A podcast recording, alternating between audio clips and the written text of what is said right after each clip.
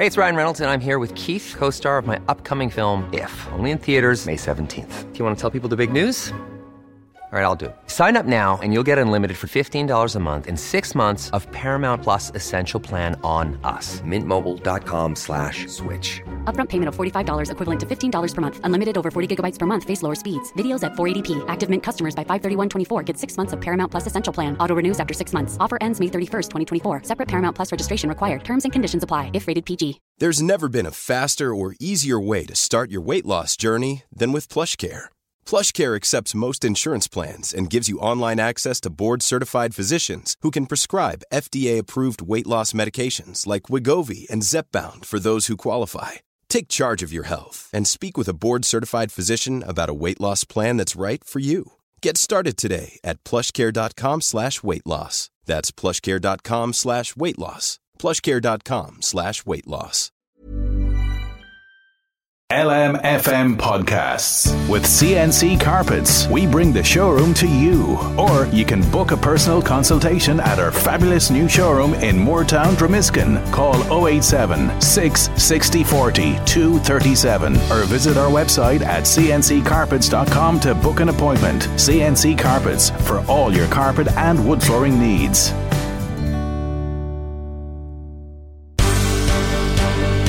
The Michael Reade Show podcast. Tune in weekdays from 9 on LMFM. To contact us, email now michael at lmfm.ie.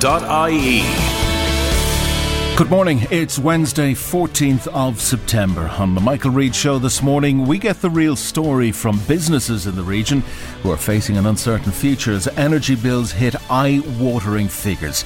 Some feel they won't be able to survive, while others will face temporary closure. Many businesses have described it as the biggest crisis they've faced in a generation. Sinn Féin put forward their proposals to tackle the energy crisis. A new initiative was launched to encourage women to get involved in politics. Palliative Care Week is underway, but do we really understand the reality of what we can expect if opting for it? And the minimum wage is set to increase by 80 cent from January 1st. That's expected to get sign off at Cabinet this morning.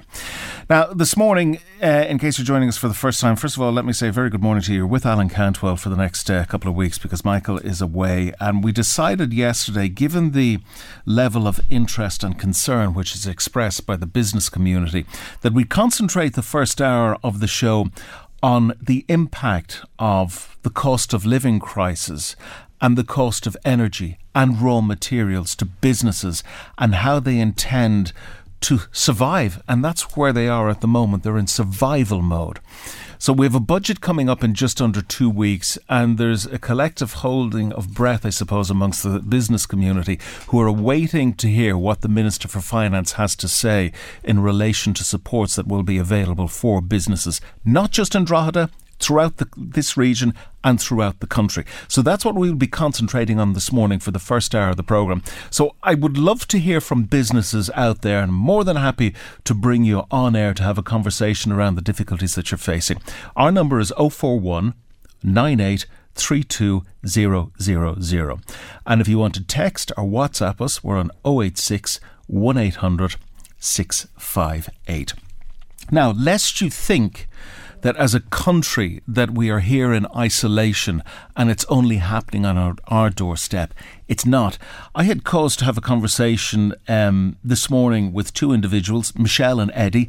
They live in the Netherlands. They're in Amsterdam. They work for the National Opera and Ballet Company. And good morning to you both.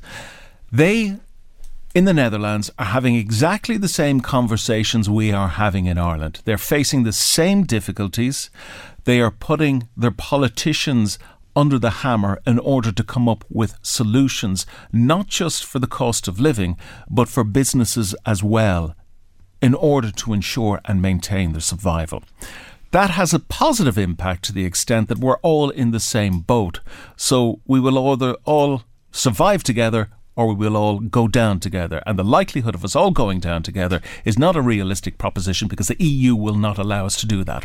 Ursula von der Leyen this morning gave a keynote address round about 8 o'clock our time in relation to what she wants to do in order to prop up economies and help businesses and individuals through this difficult time. Nothing new in relation to what she said. We will go through that a little bit later. But let me get back to the, the genesis of the conversation here this morning. We'll have a number of guests who will be joining us on air, and we have a number of guests in studio. Let me get to our guests in studio. The first of all, Robert Murray, who is president of Drogheda Chamber of Commerce. He joins us in studio. We're also joined in studio by John Farley, president of Meath County Chamber.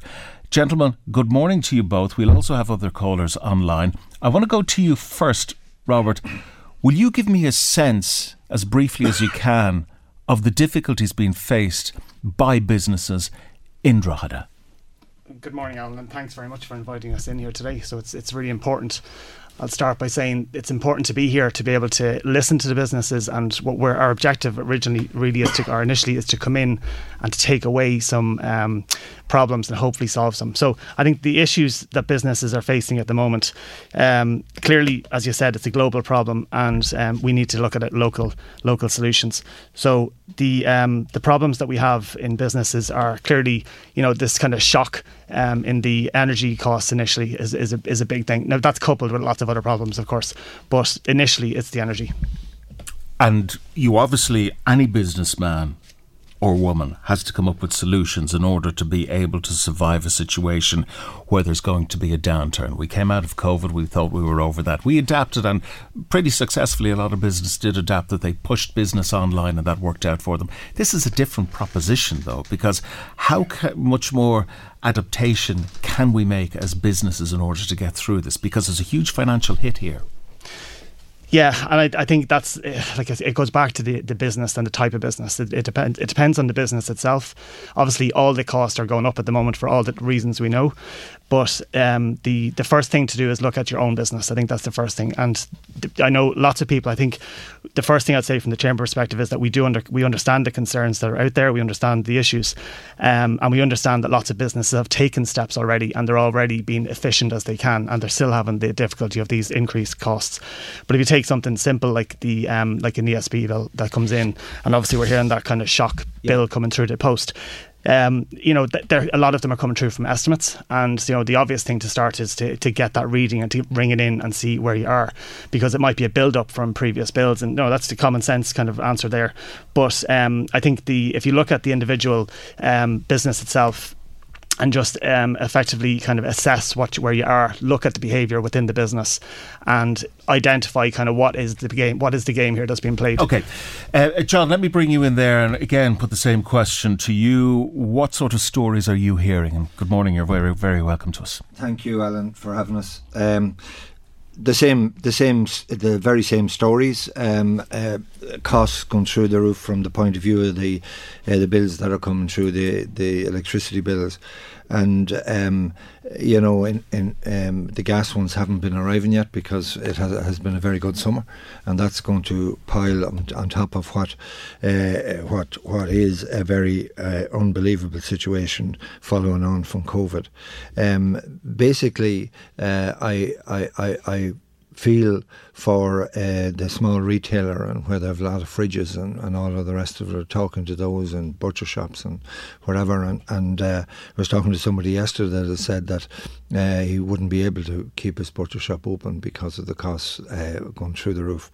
And if that, if that starts to happen across the country, and that's only one particular um, retailer, um, and uh, if that starts to happen, uh, I'm, I'm, I'm, I'm hopeful on the basis of what I was listening listened to this morning uh, that uh, the government is going to actually um, not alone provide help to individual families, but also to to small to businesses, SMEs, small SMEs. Okay, well, let me just bring you the up to date position in relation to the government and what supports they were talking about. And I talk in the context of what the Taoiseach the Leo Varadkar um, had to say yesterday. And of course, that cabinet this morning, this will be discussed. It'll be discussed ad nauseum uh, uh, prior to the budget in a couple of weeks' time. But he spoke about meeting business groups, presumably IBEC, ISME, whomever. Mm-hmm. And out of that, he was saying that, you know, he recognised that businesses were struggling with large energy, energy costs and will be offered financial support in three particular forms. Uh, they will be um, supports in relation through loans, a grant, and broader measures likely to be some form of payment. So let me ask you on that basis, uh, uh, Robert, we, we don't know the specifics of it, but they seem to be edging towards what we witnessed during the pandemic. Is that the sort of direction we should be going? Yeah, and Alan, I think just before we came on air as well, we had a brief chat around you know the the actual you know the changeover from COVID um, impact over to this crisis now, and if you look back at the government response in COVID times, I think there was lots of scepticism then at that time around what the government would do, and they got it right in fairness to them, and I think a lot of people would agree with that. So I think if we were looking at this crisis before COVID arrived, I think we'd be looking at a different response from the government. So I think we've got that very good benefit behind us. Um, when you mentioned those three different levels of support, the loans, so the debt, that was actually completely disregarded really during COVID because it wasn't the right uh, solution at the time. The grants and injecting that money back into the into the economy and supporting the businesses to keep them afloat, that was the main objective of the of the government, and they did a really good job with that. So ideally, we would have had a very good time now to be able to benefit from that transaction period, and for businesses to be able to get that income back into their businesses, get cash flow back in. So the grants are going to be very welcome, and I certainly think they will do that. Um, and then injections in cash as well back into the business is, is crucial. Maybe the EWSS and mm-hmm. supports like that, because you know this whole thing about the unit uh, capping and all that, and it's it's very unlikely to, to be the right solution, um, from my opinion. And um, I think there's a kind of a it's how best they use that money and how targeted it is. Okay, John, let me bring you in there, and to quote Donald Rumsfeld when he said the unknown unknowns. That's where we are in reality because we don't know how this is going to pan out. That this could potentially be only a stopgap measure to get us through this winter. It may go far beyond that, There's a, a, very strong possibility that uh, the way Putin is, is, is reacting, that he has no intention of changing course. And if that is the case, uh, we're in we're in for the long haul. I would I would say when I when I think about this, uh, and think about the dependence that Europe uh, has had on on Russian oil, uh, it has been or Russian gas. Sorry, it has been a big mistake. Um, that we weren't doing more in Europe to to be self-sufficient from a European point of view. Um, and no one thought that this was going to happen. But uh, coming back to the point and the three uh, potential uh, uh, proposals that the Tánaiste has mentioned, I don't think loans for small businesses, SMEs, are, is a runner at all. I don't think they'd be fit to actually make the repayments, regardless of how, how small the actual interest rate would be. Grants and cash uh, in in dealing with the actual uh, huge increases.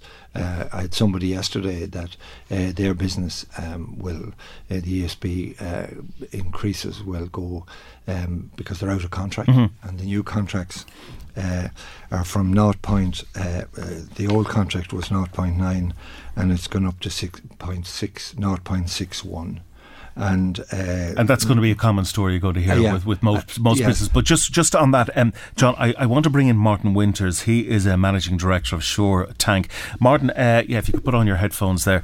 Uh, Martin, good morning. Uh, you're very welcome to the program. MD at Shore Tank. What do you do at Shore Tank, um, Martin? Uh, good morning, Alan. Morning. yes, no, we manufacture. We're based here in Dunleer in County Louth. Uh, so we manufacture equipment for the offshore oil and gas industry uh, in one of our divisions, and we also manufacture uh, modular units for uh, the ICT industry. So, um, so we're basically we process a lot of steel, manufacture equipment from raw, uh, raw material, uh, mostly uh, black steel. So uh, okay, and you employ 140 people in that operation, and you have no doubt got your first uh, electricity or energy bill probably uh, for uh, August and coming into September. Have you noticed a difference? Uh, yes, well, we've been uh, we like a lot of other businesses had uh, had agreements in place with one of the energy companies, um, which which has just uh, ran out, and we've been notified of what the increase will be for us. So on our electricity side, the increase is it's two hundred and thirty percent which is a, a phenomenal effect on uh, on on the on the bills. And in reality, could be sustainable short term, but long term, not really a runner for you. It's not even sustainable short term, to be honest. Uh, uh, the increase in the energy costs uh, of the magnitude that we've just been advised uh, basically wipes out most of the profitability within the business. Uh, our gas prices we've just been informed will from 1st of October will increase by 400%. So uh, 400% increase in gas costs uh, and over 230% increase in electricity costs. Uh, the increase of those magnitudes uh, wipe out the profitability of the business, to be honest. Okay, and as MD of any organisation, it is your job to make sure that the business is viable, it's sustainable, and it's going to be there long term under those particular operating uh, circumstances. That's not looking how it's going to be. Therefore, you have to look at the operation and scale back or let people go. Are you at that point yet? Uh, we're in a position where we've got a reasonably healthy order book. Uh, uh, we've we've we've managed to come through the I suppose the one two three uh, hits of COVID, Brexit, and then the issues on the supply chain that, that have been causing the supply chain with the Ukraine. Uh, but I think this one, number four, which is the energy co- uh, crisis coming at us now, is definitely going to uh, look at where we have to uh, take other action, where uh, reducing working hours, especially if we get some these threatened blackouts uh, you know, we're going to look at reduced work hours, and which could lead to possible layoffs. You know. And when you listen to the politicians, regardless of what their political persuasion is, do you get any sense of confidence that they are grappling with this, or are they just, you know, groping in the dark looking for solutions? With, with the previous speaker there, I mean, I, I, there's there are quite a lot of unknowns in this, which is which is the unfortunate thing. I, I do think the the loans are the, the, the commentary yesterday came out about loans. I, I don't think are are are, are, are, are right for businesses. And that, that is why, because you won't be in a position to pay them back. But what well, if they are low interest loans stretched over a protracted period? Surely that yeah. that must be some help. Yeah, well, a lot of companies at the moment have, have had to. Uh, with, with what's happened with the, with the, with Brexit and COVID, etc., have had to do a lot of refinancing as it was. And a lot of warehousing as well. And a lot of warehousing. So a lot of companies have warehoused uh, already. And if you if you if you read the commentary in the Independent on Sunday, the the revenues are already starting to call in uh, on some companies that haven't been able to uh, pay back uh, or get back in shape mm. with the hmm. revenue. So I think for the loans, as even at low interest rates, are not the are not the answer. Okay, just before we go to a break, and briefly, Martin, can I ask you? I mean, you opened in '95. Um, it wasn't a bad time to open a business in Ireland in '95. We were going through a period of uh, rapid growth, and we saw what happened with that growth. We went from growth to bang. You went through the, the difficult period of the global recession. How does it compare to what you had to go through as a business back in 2008 to 2012? Because were, that was a very difficult time. Uh, no, I think uh, 2020, 2021 and into 2022 have have probably been the most difficult period in the in the 25 plus years of operating here. So it's uh, we've we've the, the external environment is changing so fast now. It's it's it's uh, it's it's it's probably been the worst time of the overall Okay. Three years. Martin, do stay with us. We're going to have more guests online, but we just got to take a quick break there. Michael, Reade on LMFM. And a very good morning to you if you've just joined us. We're concentrating in the first hour of the programme talking about the impact of the cost of living crisis on businesses. If you want to get involved and you're a business and you want to come on air and have a chat with us, you can do that by calling 041 9832 You can uh, text or WhatsApp us on 086 1800 658. Let's continue with the conversation. We're joined online by Pádraig Kearns, who's Managing Director of Anglo Printers here in Drogheda, employing a staff of 50. Pádraig, good morning. You're very welcome to the programme. Your electricity bill in August was 25,000 compared to 10,000 in August 2021. Is that sustainable for you as a business? Good morning, Alan. Um, thanks for having me on. Um, is that sustainable? I think you know the answer to that yep. question. It's most definitely not sustainable. Uh, unfortunately, like, like, some of your previous callers, we were on a on a fixed contract with a supplier uh, and that came to an end uh, at the beginning of uh, July, and uh, it then rolled into a variable contract uh, as no providers in the marketplace were providing a, fixed price business contract. So you can imagine um, going from 10,000 in August 21 to 25,000 in August 22. That's quite a a frightening uh, jump, 250%. And uh, judging by the predictions, uh, I've been talking to a lot of energy providers and uh, energy consultants. Um, this is August, so August will be a low time in terms mm-hmm. of energy use. So lighting is less, uh, no heating involved in that at this time of the year. Uh, when we project forward to December, January, it really becomes quite horrific, and uh, it's it's a crisis uh, of such great proportion uh, for the Irish economy, and I really don't think it's being grasped uh, at the highest level by politicians um, how significant it is. Because if uh, you know businesses will have uh, direct debits coming at them monthly now that are way beyond uh, their expectations, and businesses are quite simply going to run out of cash. Okay, let me ask you then, as somebody who has been in business for a considerable number of years in Drogheda and has run a successful business for a number of years, and who many say are an astute businessman, Pádraig, you nonetheless have to sit back and think about the future for your business, and you have to do it pretty sharpish because, as you say, this is only the, the beginning. The thin end of the wedge will start coming towards the first quarter of next year, and if you are not in a healthy position, you will be out of business. So, what are you going to do?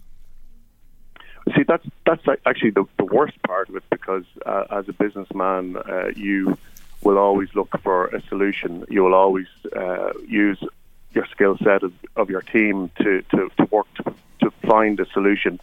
Uh, and unfortunately, uh, the solutions are beyond us as uh, the executives of our company and all the companies because we have no handle, input, or control over the charges coming at us. We have to have electric supply. We're a manufacturing facility. We work 24 hours a day. Our machines do not stop.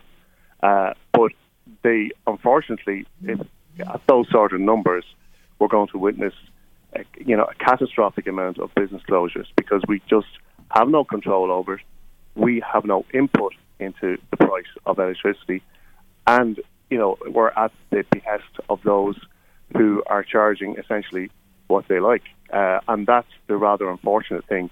I, I find it hugely frustrating right now because I can't intervene to provide a solution.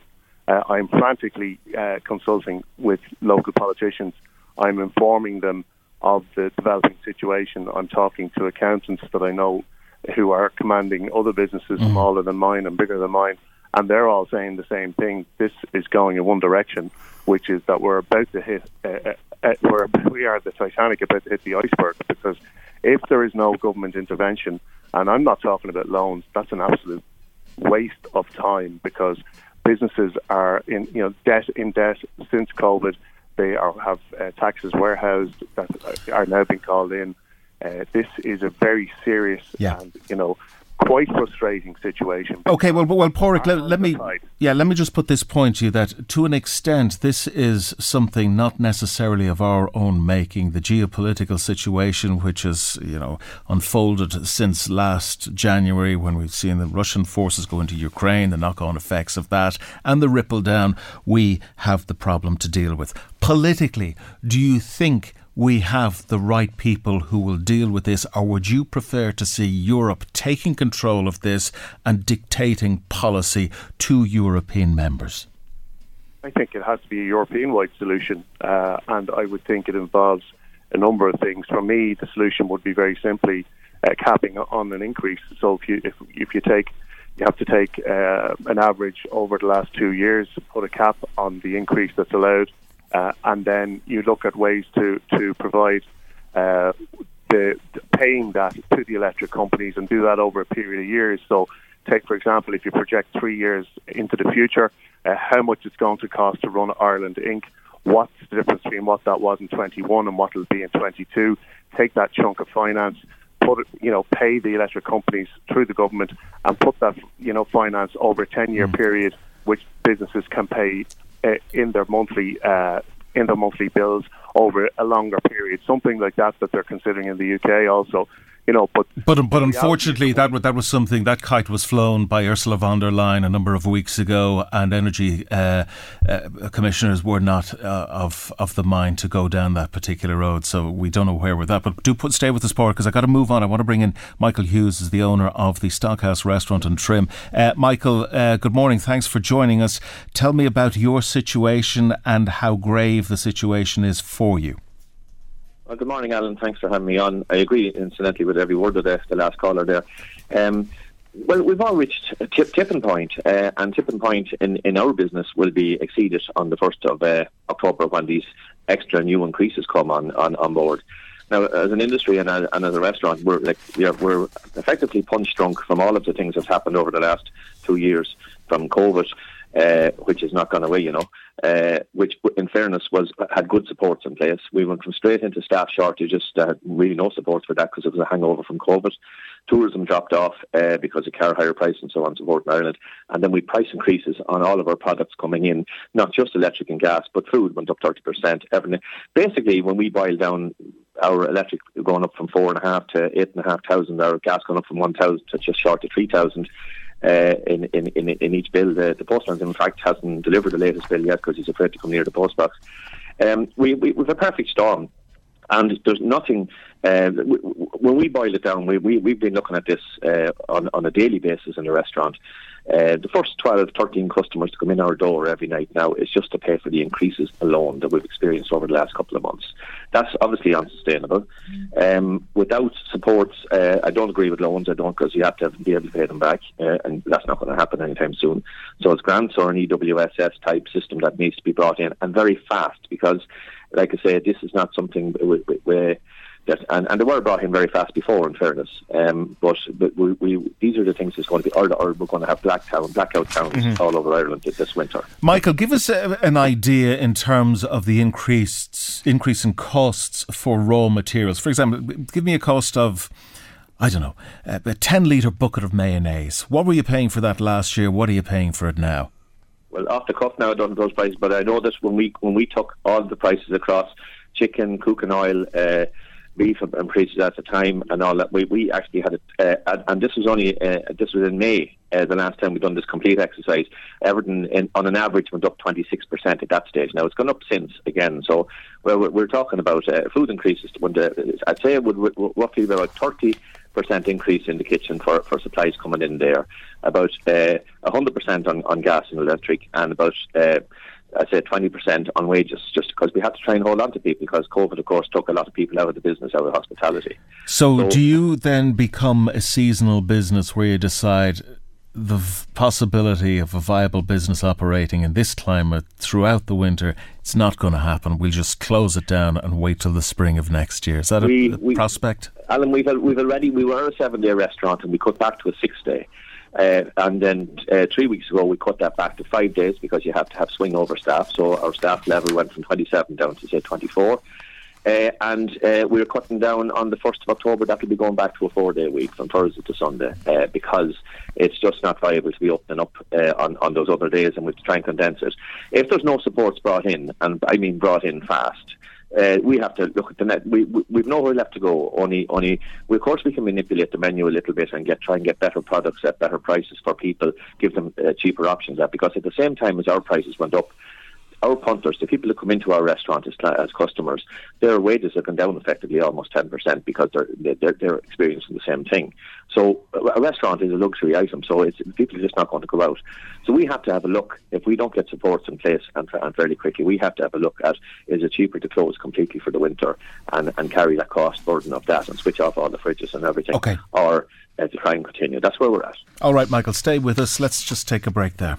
Michael, Reade on LMFM. Welcome back to the programme, Robert Murray. Um, your thoughts on what you had to hear there? I mean, um, you're, you're not shocked, obviously, because you've been hearing those stories no. so often over the past couple of months not shocked, but it's disappointing, obviously, to hear it uh, and obviously to hear it repeated. And that kind of there's a magic number coming in there the whole time, which is 230 to 250 percent increases, which is not not ideal at all. So I think, like you know, listening to that, and of course, you know, kind of looking at the overall picture here, it, it, a lot of this is, of course, out of our control in Ireland and within the business.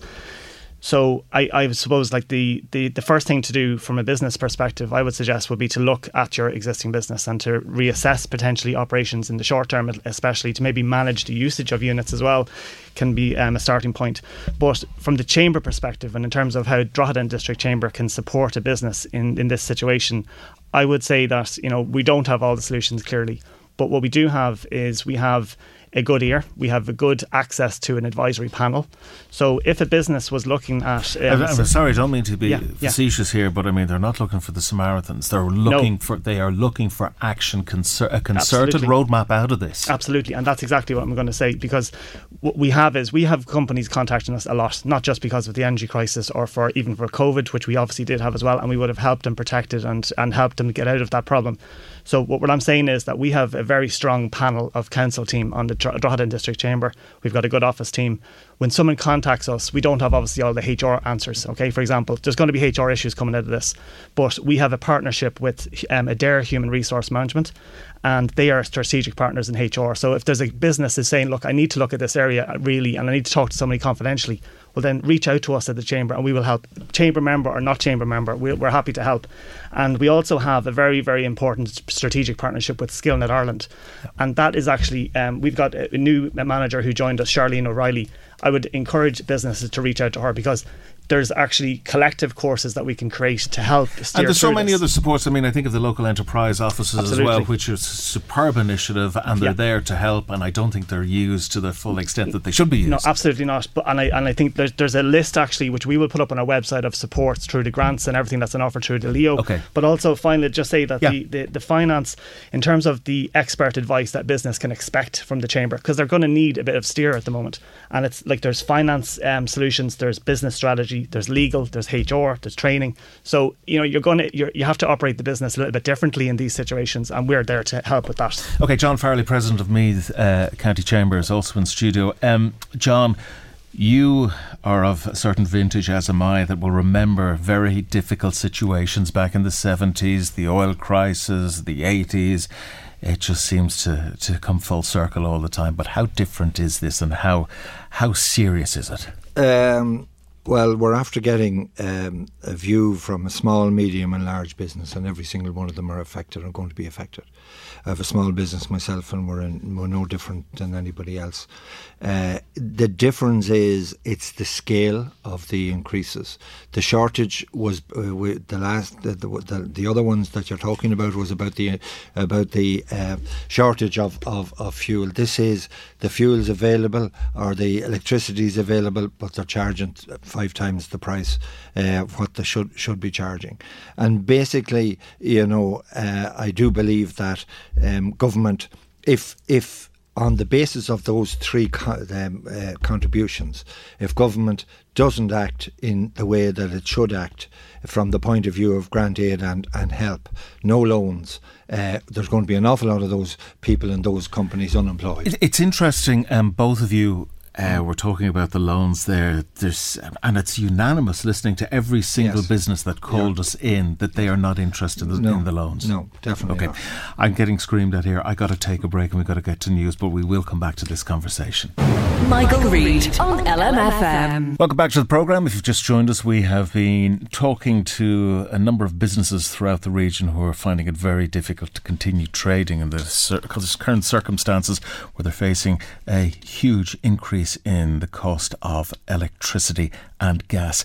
Donald McGeoch, owner of the Windsor Barn restaurant in Dundalk. Good morning to you. Thanks for joining us. Donald, what is your story? How difficult is it for you? Uh, good morning, Alan. Uh, yeah, just like the, your previous callers, I was just doing some sums last night uh, as well on my uh, electricity and gas bills. And the electricity bill that uh, I had for the month of August uh, just gone was about six thousand euro, and the best price because uh, I'm in the process of changing now. I, my, my, my contract comes to an end uh, at the end of October, and the best price I can get will be for the same amount of uh, units used. It'll be twelve thousand, so that's an increase of six thousand a month. With gas, it's even scarier uh, I took a bill from February because then there would be heating and uh, and cooking and all that that goes on, uh, and the bill for February was nineteen hundred euro. That was for this year. With the base rate I can get fixed for the next year, that 1900 would go up to 8,000 euro. So these are colossal figures. These are these are huge increases. This is not like in the old days, five pence or something going on to the price of a pint or something like that.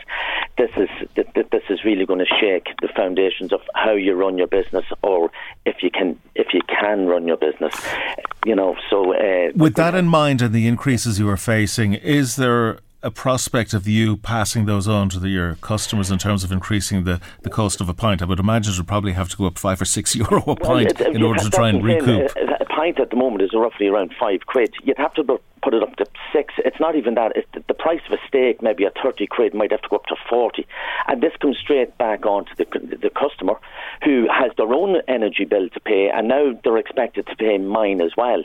So it's it's it's it's it's it's, it's, it's spiraling out out of control, uh, you know, and you know, footfall is bound to, suffer as a result. And it, it would beg the question whether you open, close, you know, what like during COVID, we all shut and everybody was in the same boat, and the government done great work with, with supports.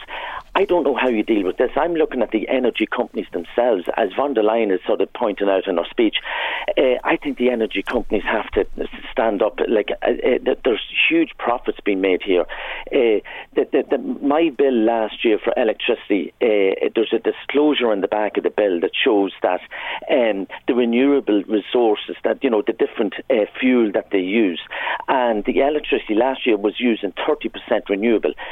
This year, my la- the last bill I got had hundred percent renewable fuel that they're using, yet they're charging it out at gas and oil prices, which is it's it's crazy. They have to be taken to task okay. on this.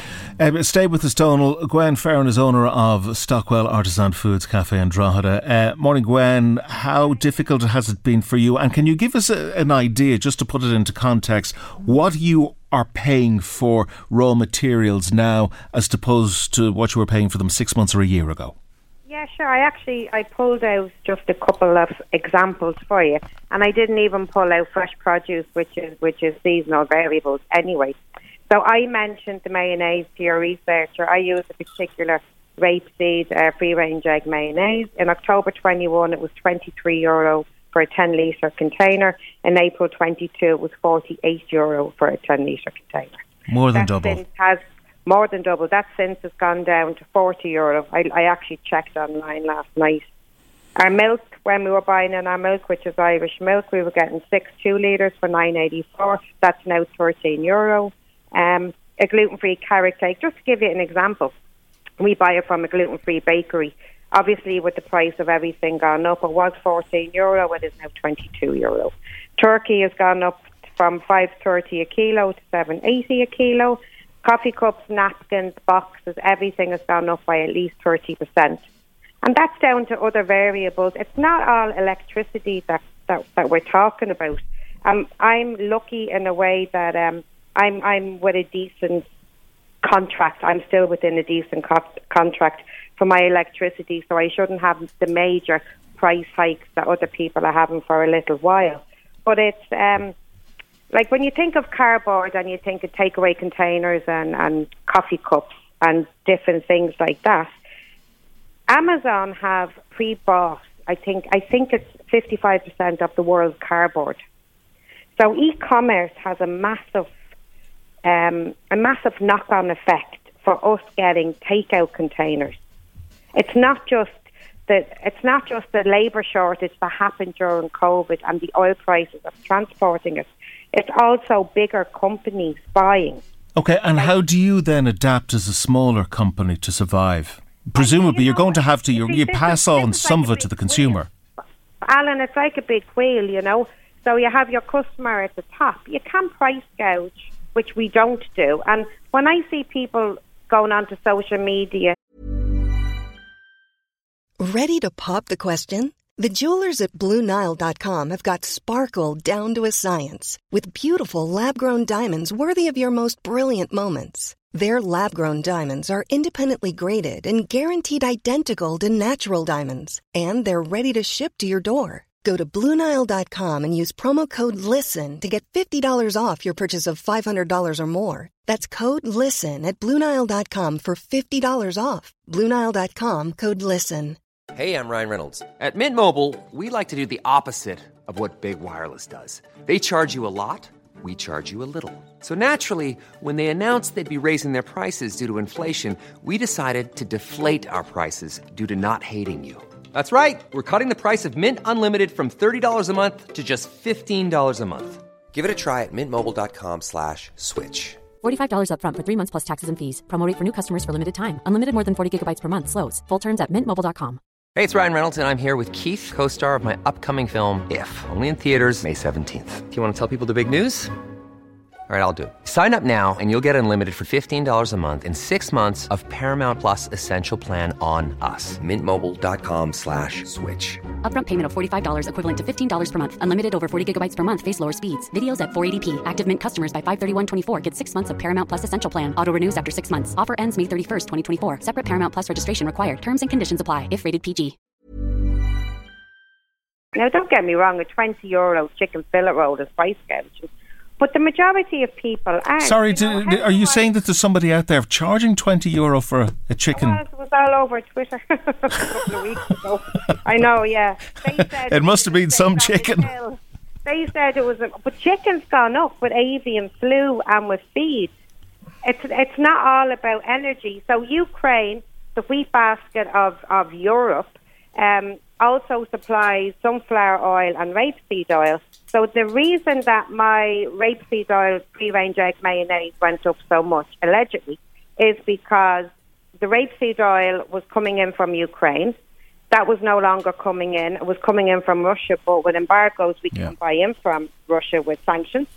And then with avian flu, which we've had avian flu in Ireland, I think about the last 10 months, it's just, it's gone particularly bad um, the last few weeks. So that means there's no, technically, eggs are not free range because they have to be housed because you can't have the wild birds bringing in avian flu. So that costs more food and more electricity. So it's not just about electricity. You know, you have um, you have climate change. For instance, our coffee and our cocoa has gone up by 24% because of bad crop yields with climate change as well as extra energy being used in the in, in production. You also have, um, I think, by 2050, the world will have the most people ever on a planet. We're going to peak in 2050. So people have to have somewhere to live. So instead of growing potatoes, you're building houses. houses. Gwen, just stay there, stay with us for for a moment, uh, Gwen, because I just want to push on and talk to Daniel McLaughlin, owner of Rock Salt Cafes in Blackrock and Dundalk, employing 80 people. Daniel, um, that's pretty stark what we had to hear from Gwen there. Presumably, you are experiencing something similar to that.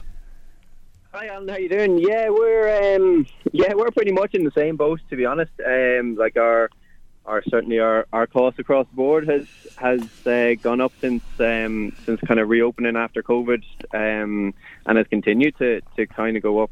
Um, we saw a big increase in chicken, coffee, packaging, all all across the board really. Um, and obviously now with the with the electric and gas is is another another hit in the business and another um, challenge to navigate, I suppose. And um, that's certainly the way that's certainly the way we look at it. Is um, I think we, like I sat down with our managers yesterday, and I kind of hit them with, look, costs are, let's just say, worst case scenario next year, costs are going to be thirty percent up, and potentially, you know, it's going to have an impact on on spending and and customers and footfall and all the like. So you could potentially have twenty percent decrease in sales. Um, so how do we how do we navigate through that? And so how, how do you? Are they able to come up with any form of solution, or do you have the, the, the magic bullet for this? I don't know if I have a magic bullet, but um, look, I suppose the biggest thing is it's out of our control. There's not there's not much I can do other than be reactive to this now and and try and work the positive angles and be like, look, it's a challenge, guys. We need to get through this. Um, and we'll come out the other end like what we did on, with COVID. Um, so we're looking at ways that we can, instead of you know losing that 20% business that we can we can actually grow through this and um, keep our team on board and keep the hours there for everybody so the likes of doing team pop-up evenings in the cafes mm-hmm. and um, you know look just managing our, our costs and our labour and looking at buying bulk instead and getting a better deal on that rather than um, rather than you know buying week to week sort of thing. Um, all of those kind of things just just make it a little bit better. We're looking at retail offering for our for our, our bakery side of stuff, and we're looking at the retail for our for Okay. our coffee that would bring in other revenue streams. You know. Okay, I want to go back to our guests in studio and go to you, John. Um, it's pretty depressing having to listen to those stories for the past hour or so, but one gets the sense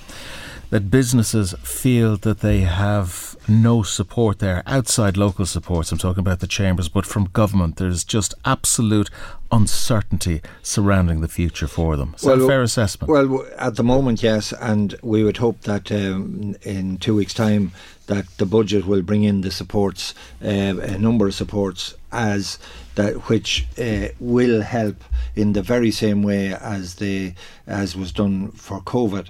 And I think the other thing that uh, I think needs to be done, um, we talked about the massive increase the energy companies and the profits that they're making.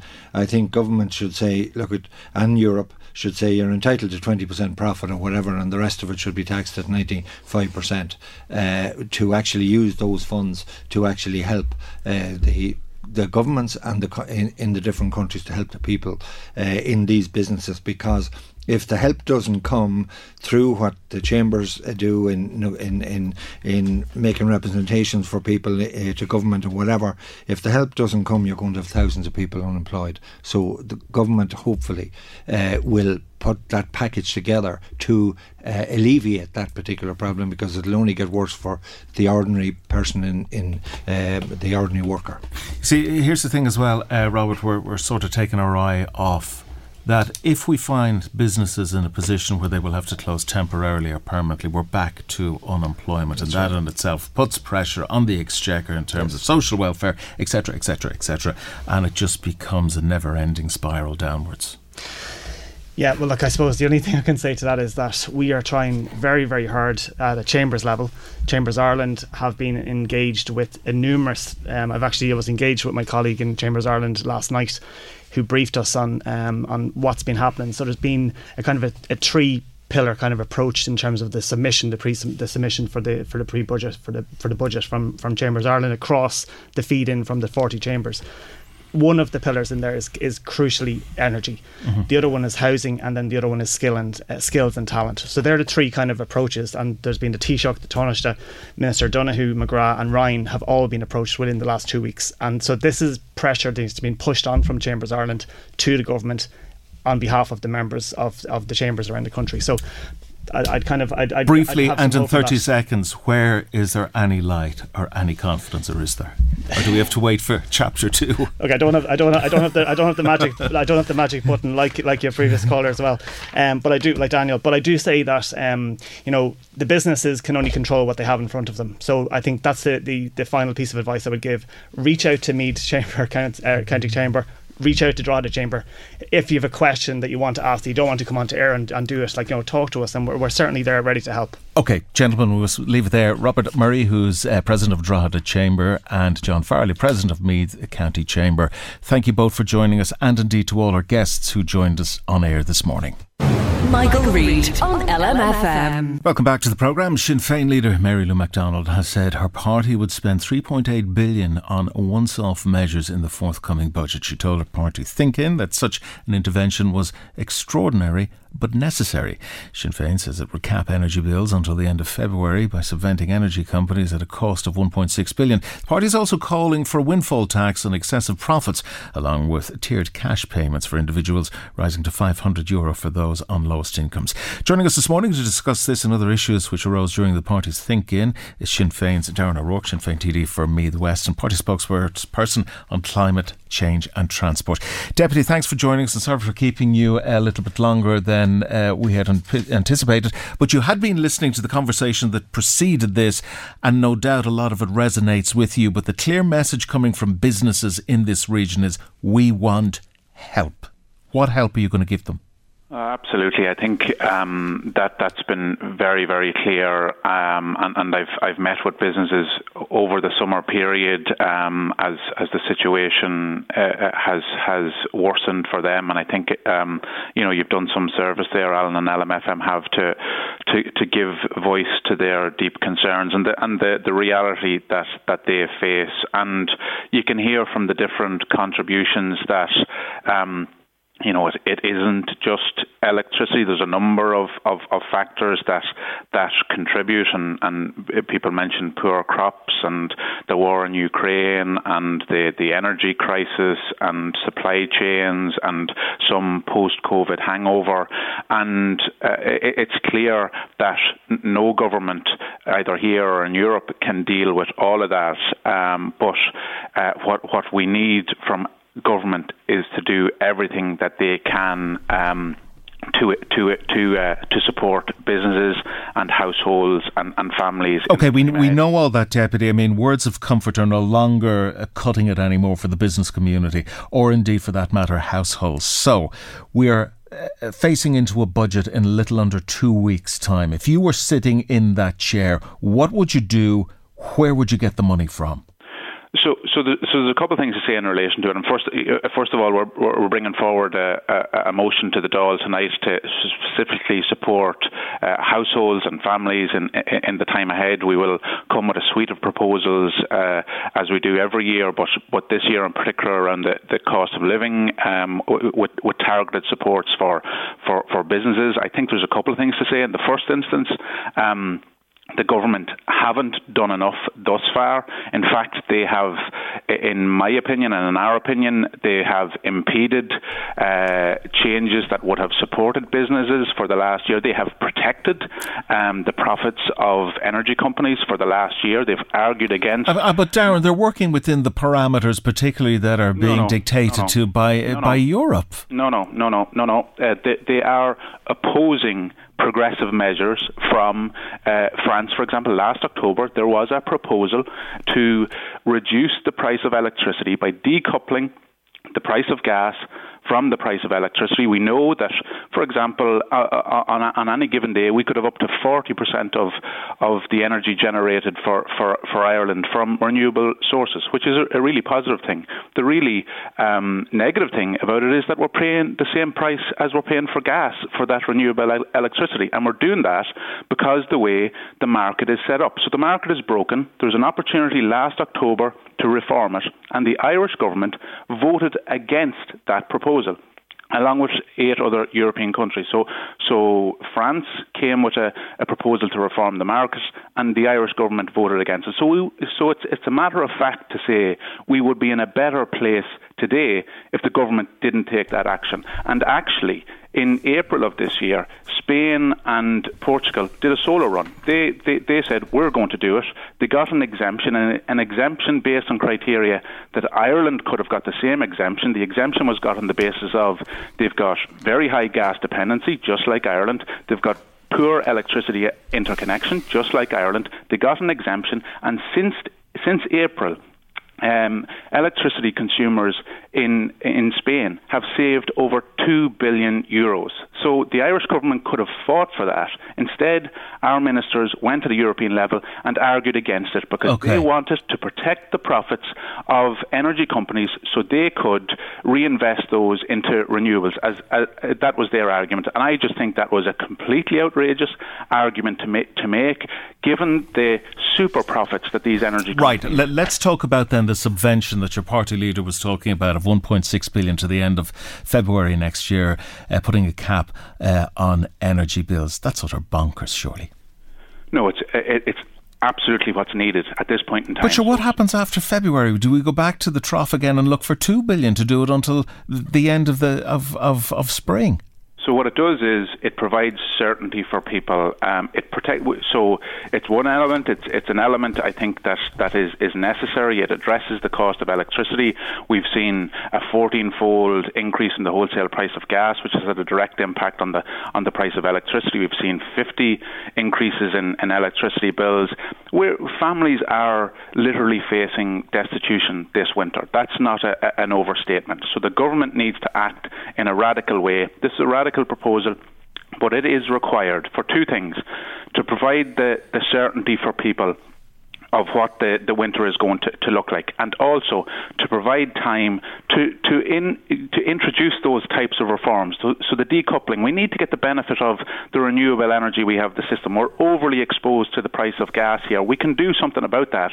We can do something about that in the months uh, ahead. Okay, well, well, if if for for just a moment we could think beyond the next quarter and into January, the reality is we could be in a worse situation heading into 2023 where we will have to go back to find funding for whatever, whether it's businesses or for something else in order to keep the ship afloat. So, ploughing this level of money into a situation in the short term isn't exactly a good idea. We need to be prudent in terms of our spending.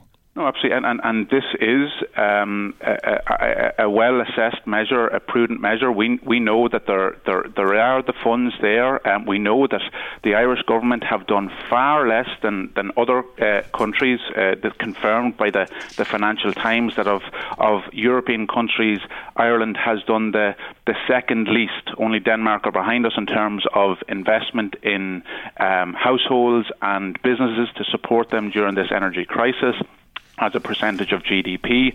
We have the means to do it. That's confirmed by the Fiscal Advisory Council. We need to do it. Otherwise, we will drive okay. people into fuel and energy poverty. And that's a statement of fact, not, not Sinn Féin propaganda. Yeah, okay. It's said by the ESRI and others, that, and, and, that's not including the price of petrol and diesel, just based on, on, on home heating and the price of, of electricity. Up to 70% of people could be living in energy poverty this winter. Okay, talk to me a little bit about what your party leader uh, was uh, floating a system of direct cash payments to households. Is that a good idea? And I say it in the context of there's going to be no oversight there in terms of how that money is spent. In some families, it could be spent in such a manner that will not benefit the family, whereas other families would put it directly into energy of co- or cost of living uh, issues that they face. Surely it should come in the form of a voucher for energy, a voucher for something, as opposed to there's the cash, do what you will with it. So, so there's, so there's a. Uh, we will come with a suite of proposals, and, and, and some we're, we're putting forward in the Dáil tonight include the cap on electricity prices, the introduction of a, a windfall tax on the massive, obscene profits of, of energy. Yeah, yeah, but talk to me about that direct cash payment. These, Is it a good idea in the context these, if there's no oversight on it? And these direct cash payments and also social welfare supports in terms of, of, of targeting of that. I think, you know, so, so what you're talking about there, Alan, is is this idea of, of moral hazard. And I think, you know, the, the idea that, that that people will be reckless in, in, in, their spending. I think you need to look at, again, going back to that point of the cost of living crisis. The cash payments those cash payments they are tiered and targeted. Basically, what they will be doing, Alan, is lifting people out of proper of poverty. That's what they will be doing. You would hope. You would hope that that's what they're going to do, but goes back to again, again, no oversight. But but but uh, you know, I, I would give credit to people. What are they going to do with with the the little bit of money they will have as disposable income, which they wouldn't otherwise have? They'll they'll spend it in the businesses that you've spent the last hour talking to. That's what they will do. Otherwise, they won't have discretionary funding, any money available to go and spend on those, or they'll have less money available to go and spend on those businesses. And what will the impact of that be, other than to you know uh, uh, impact the profits, the margins, or, or the losses of, of, of, of, those businesses and put them under great. So it's it, it's all interrelated. It's you know the disposable income of ordinary citizens is what keeps our economy going. Okay, we leave it there. Darren O'Rourke, Sinn Féin TD for Eastmeath and party spokesperson on climate change and transport. Thank you for joining us this morning. Michael, Reade on LMFM. Welcome back. The Cabinet is set to sign off on an 80 cent an hour increase in the minimum wage this morning at Cabinet. It's one of a number of items on the agenda as the Dáil returns from its summer recess today. We're joined by Deputy Ged Nash, Labour Party TD for Louth and uh, Eastmeath, and Party spokesperson on finance, public expenditure and reform. Deputy, good morning. Thank you for joining us. Not a bad result, 80 cent, is it, in the current economic climate that we face? Well, if you were to say two years ago um, that the uh, minimum wage would go up by uh, 80 cents an hour, um, would be quite pleased. It was probably around about where we, we proposed ourselves a couple of years ago in terms of the kind of moves, incremental moves that would need to be made to introduce a real living wage uh, in Ireland, and we're on that pathway. But unfortunately, the context of the experience of low paid workers at the moment and the fact that it's actually the bottom two deciles, the bottom 20% of workers uh, and those in fixed incomes in this country who are feeling the uh, impact of inflation the worst, then our argument has been to the Low Pay Commission, we made this argument directly to them uh, a couple of months ago, that the minimum wage should go up by about one euro fifty an hour to take account of the uh, growing rate of inflation. Inflation um, by the year's end could come in at around 10%. And the reality is that, you know, inflation, as you know, Alan, has been felt very differently by different groups of people. If you're well off and have some savings to insulate yourself from the worst kind of vicissitudes of the rising energy prices, yeah. transport prices, and food costs. But, but you know, Ged, okay you know, Ged, throwing, throwing money at inflation inflation is a bad idea. And if we were to up it to 150 and inflation comes back then to whatever it was, 3 4%, you know, that, that's, that, that's not good economics.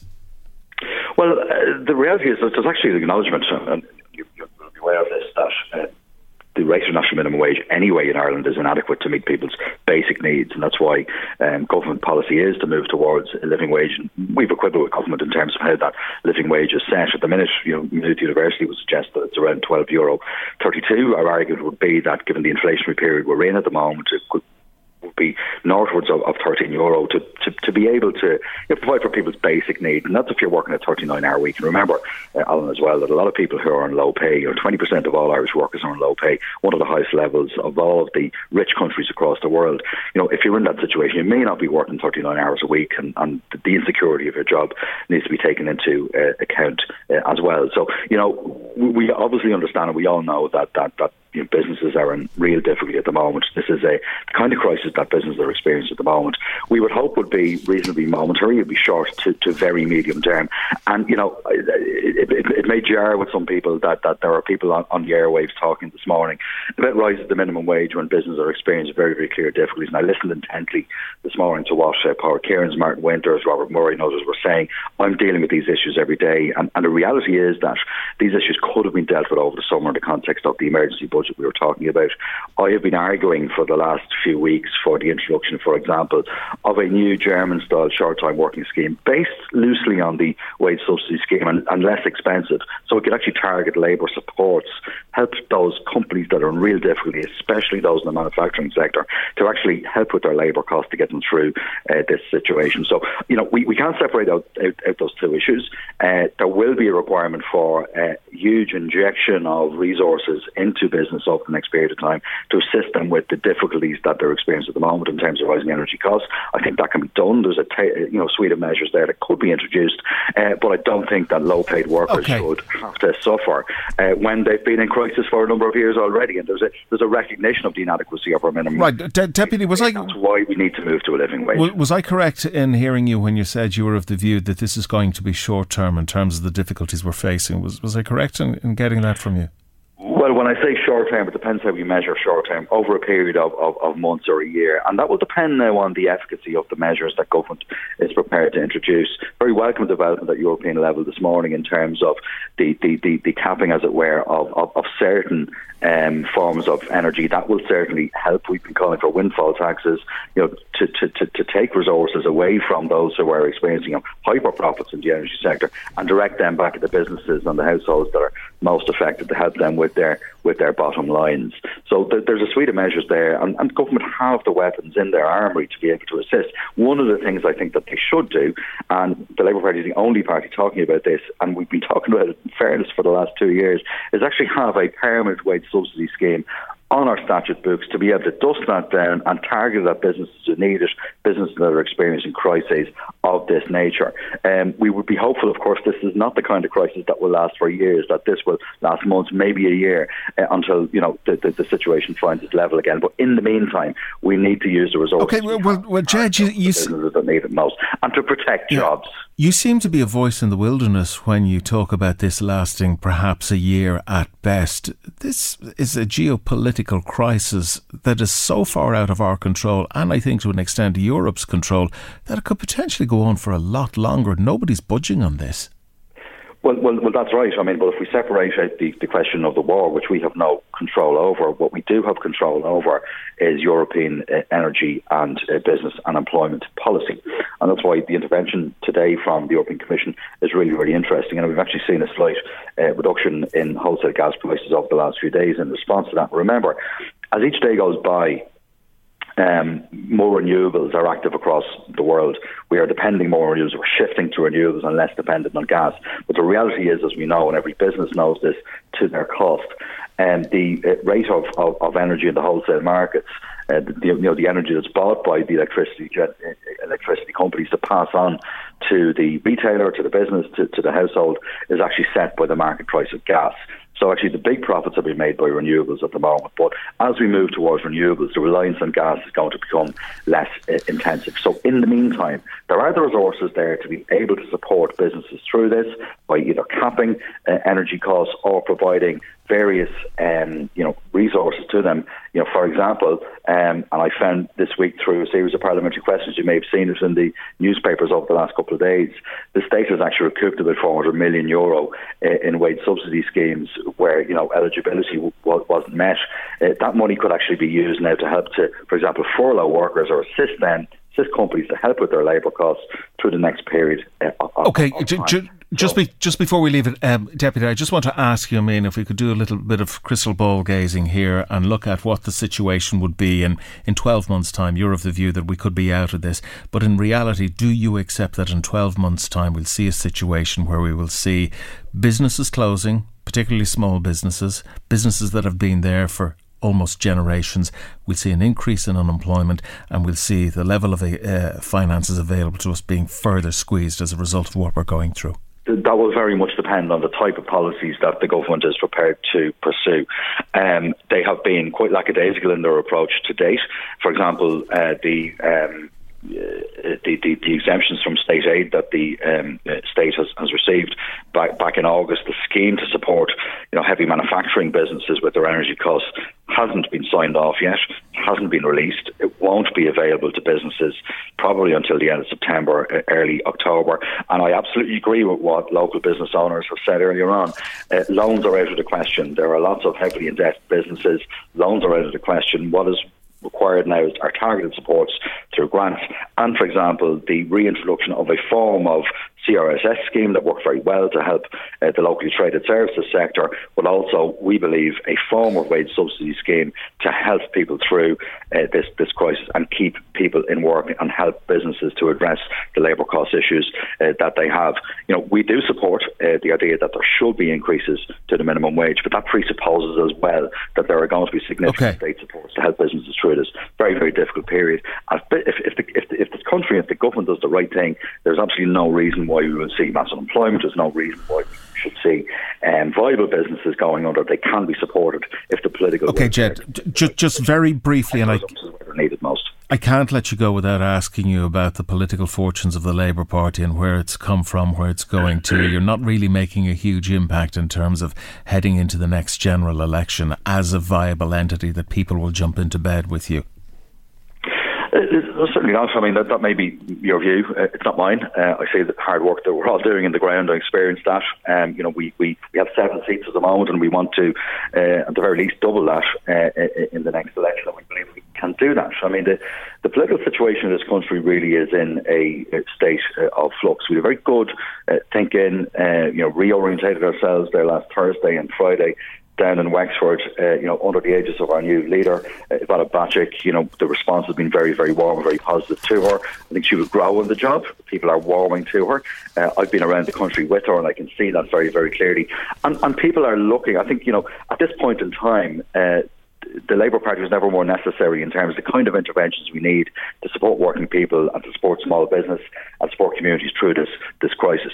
Undoubtedly, it's a challenging time. You know, we see, uh, you know, there's a, a, left populist party, of course, that that is uh, uh, performing extremely well in the polls. We haven't had an election yet. There's a lot of assumptions being made about the formation of the next government. I think the next couple of years will really matter okay. in the context of political campaigning, uh, and I think people are becoming more receptive uh, to to our message. Very good, Deputy Ged Nash. Thank you for joining us this morning.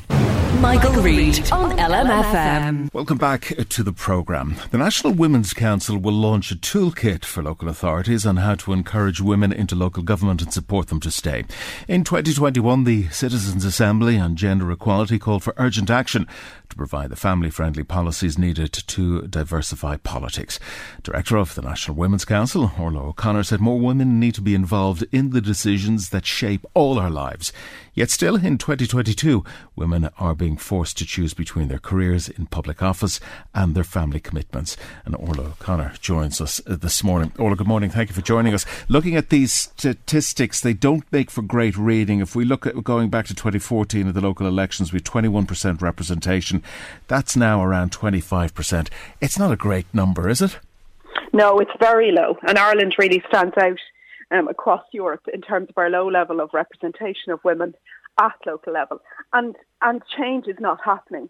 And that's why the National Women's Council has been campaigning on a number of fronts in terms of both the issue of quotas, but also what we, what we know and we know from this research is that we need to change our systems and our structures within local government so that, and for two reasons, so that more women will go forward, but also so that women will stay because we have a retention issue what we are experiencing is that when women get elected, then they may not stand for a second time, and that's because of the structures and the barriers that are there. So that's why this toolkit is important, um, because we know, Alan, that from across the country there are really good initiatives happening. But what we're trying to do in this is to bring them together and to say to local authorities, look, you need to put together a plan to really address gender inequality, gender bias, within your structures and systems. Okay, well, let's look at some of those barriers and touched on one in particular, which was gender bias. I find it extraordinary that, uh, you know, Ireland in 2022 still has a difficulty with gender bias, particularly when it comes to women in politics. Why is that the case? Well, I think it's because when you look at the systems of local authorities, they have been doing their business in the same way for such a long time. And it suits I suppose, a certain group of people. And so when, when you look at the, the, the profile of local authorities, you know, you've got um, councillors that um, are are not don't have other jobs that this is, is their main piece. They may be self-employed. There's a very low proportion of people, let's say, who are in part-time work, which is generally what women are. So there's an issue of money, and money is a, is absolute finance is a key one. So if you're on a low income, it's going to be much harder for you to go forward. But also things like gender bias comes out in the fact that for many local authorities, they re- they haven't gone forward with more remote working. There has been an increase in that due to COVID, and what we're saying is that that needs to be, in, in, you know, continued. Okay, well, I, I, want to touch on that because it's an important issue, particularly for women um, who are raising a family and working in the home, that they need that degree of flexibility to allow them to engage and make it a more attractive proposition for them. So the hybrid working model, as you say, was rolled out during COVID. Is it being embraced, do you think, to the full extent that's required to allow women to, to use it as a tool in their favour to get into politics? No, the experience of cancers is it's not happening enough. And you, the word you use is flexibility. And that's exactly what women have said to us. It's the flexibility that's needed about meetings, about times for meetings, because the majority of local authorities will have their meetings in the evenings and that can be difficult. So it is about flexibility. It is about using increased remote facilities. It's also about considering remote voting as well at times. And it's also about the supports that are put in place, particularly for new councillors in terms of systems. So, so what what has been looked at? I mean, for example, in Longford County Council, with the Longford, a local um, women's project, the Longford Women's Link, they've looked at, you know, for women becoming new councillors, what are the supports that are needed? And that's really, I think that's really positive. Mm. So there are some positive examples. And it's a combination of measures. There's no one solution mm-hmm. for this. So well, it is the remote working, it is the flexibility, yeah. it is the support. One thing that um, I certainly came across having conversations with women who were both in politics and wanted to get into politics was the sense of isolation that they felt once they got in there. So there surely must be an argument there for, and I think you probably described it as a women's caucus, which is cross politics where women can come together despite their political views and be supportive and come up with initiatives. Yeah, the the local women's caucuses are, I think, a really important piece because we know nationally the women's caucus in the Dáil has been, you know, a really positive. Um, and people have said that, you know, the, our women TDs have said that this is a really positive way of working and supporting each other. And we know from international research that that cross-party support of women really helps in terms of retention and, and women going forward again. So I what we're encouraging is for all of the local authorities to establish uh, women's caucuses and also to support the caucus as well within the structure of local authority. And we're just seeing that, for example, in our Dáil this year, where there is now a proper secretarial support through through the Oireachtas for um, the caucus, and we want to see the same in local authorities as well. So that's so I think that's a really key piece in this in terms of both encouraging women uh-huh. to go forward, but also in terms of retention. Can I ask you? The women who have managed to navigate that difficult pathway into politics, when they get there, are they utterly deflated by what they see, or do they see that they can make a difference when they get there? Yeah, I, I think it's mixed. I mean, certainly, you know, in this piece of research that we did in developing the toolkit, there are a lot of barriers, and there still is basic sexism as well. So women, you know, have described, you know, feeling undermined, feeling that issues aren't being taken seriously. And I think one of the things that makes a real difference when you get that critical mass of women, this is important for equality and for our democracy, but it's also important for, for outcomes. We know that when there's a, a more representation of women, we'll have issues like childcare, issues like violence against women being much more being raised more, being considered more seriously, and actions being taken. So there's really positive outcomes. And also from the family friendly toolkit, there's really positive outcomes for men as well, because this is about you know, men and women being able to balance a political, you know, a political representation with ordinary life. Okay, I can't let you go there, Orla, without asking you to comment perhaps on the news that we are going to um, be presented with universal free contra- contraception scheme for women aged 17 to 25. It, it's to be welcome, no doubt. However, will the demand outstrip the number of, you know, doctors who are prepared to participate in the scheme? Well, it's abs- yeah, I mean, it's absolutely to be welcomed. This is a long campaign by the National Women's Council and our members, and particularly at the moment because of the cost of living crisis, we know that it is really prohibitive in terms of the cost of contraception. So it's really welcome that the government is rolling out this initial scheme today. And, and I think for us in the National Women's Council, it's important to say that we see this as an initial scheme. This only goes up to 25 year olds, and we want to see that extended to have universal contraception. I mean, the, the fact is this is about cost. So obviously, yes, there will be an increase in, in terms of women um, looking for it, but we believe it's a really positive measure and it's really positive for women's mm. health. Um, and also given the cost of living crisis at the moment. Sure, but just on the point, are you confident that there will be sufficient numbers of GPs that will be able to meet the demand that is anticipated from this initiative? Yes, G- GPs have also been part of the call looking for this because they see the need for this, particularly in terms of use of long-term contraceptives, um, and they see the benefits of that for women's health. So GPs have been part of you know, and this, this has been going on for a long time in terms of calling for this. So yes, I am confident. And yes, there will be demand, but I am confident that our GPs can meet that demand. Very good. Director of the National Women's Council, Orla O'Connor, thank you for joining us this thank morning. You. Just before I leave you, one particular comment I want to bring to you in relation to the energy crisis. Hi, Alan. I'm the same here in Ardee. I have a hairdresser's with a great business for over 30 years. Never witnessed times like this. We depend on electricity for hair dryers, water, heating to be turned on soon. Staff wages, rates, rent, water bills, and the stock. Everything has gone up. It's hard. Makes you think what is next for us all. That reflects a lot of the comments that we've been getting over the past two hours since we begun this discussion at nine o'clock this morning. No doubt we will continue it in some shape or form tomorrow. Thank you to everybody who called in and who participated in the show. We're back with you again tomorrow, same time. Till then, for me, good morning.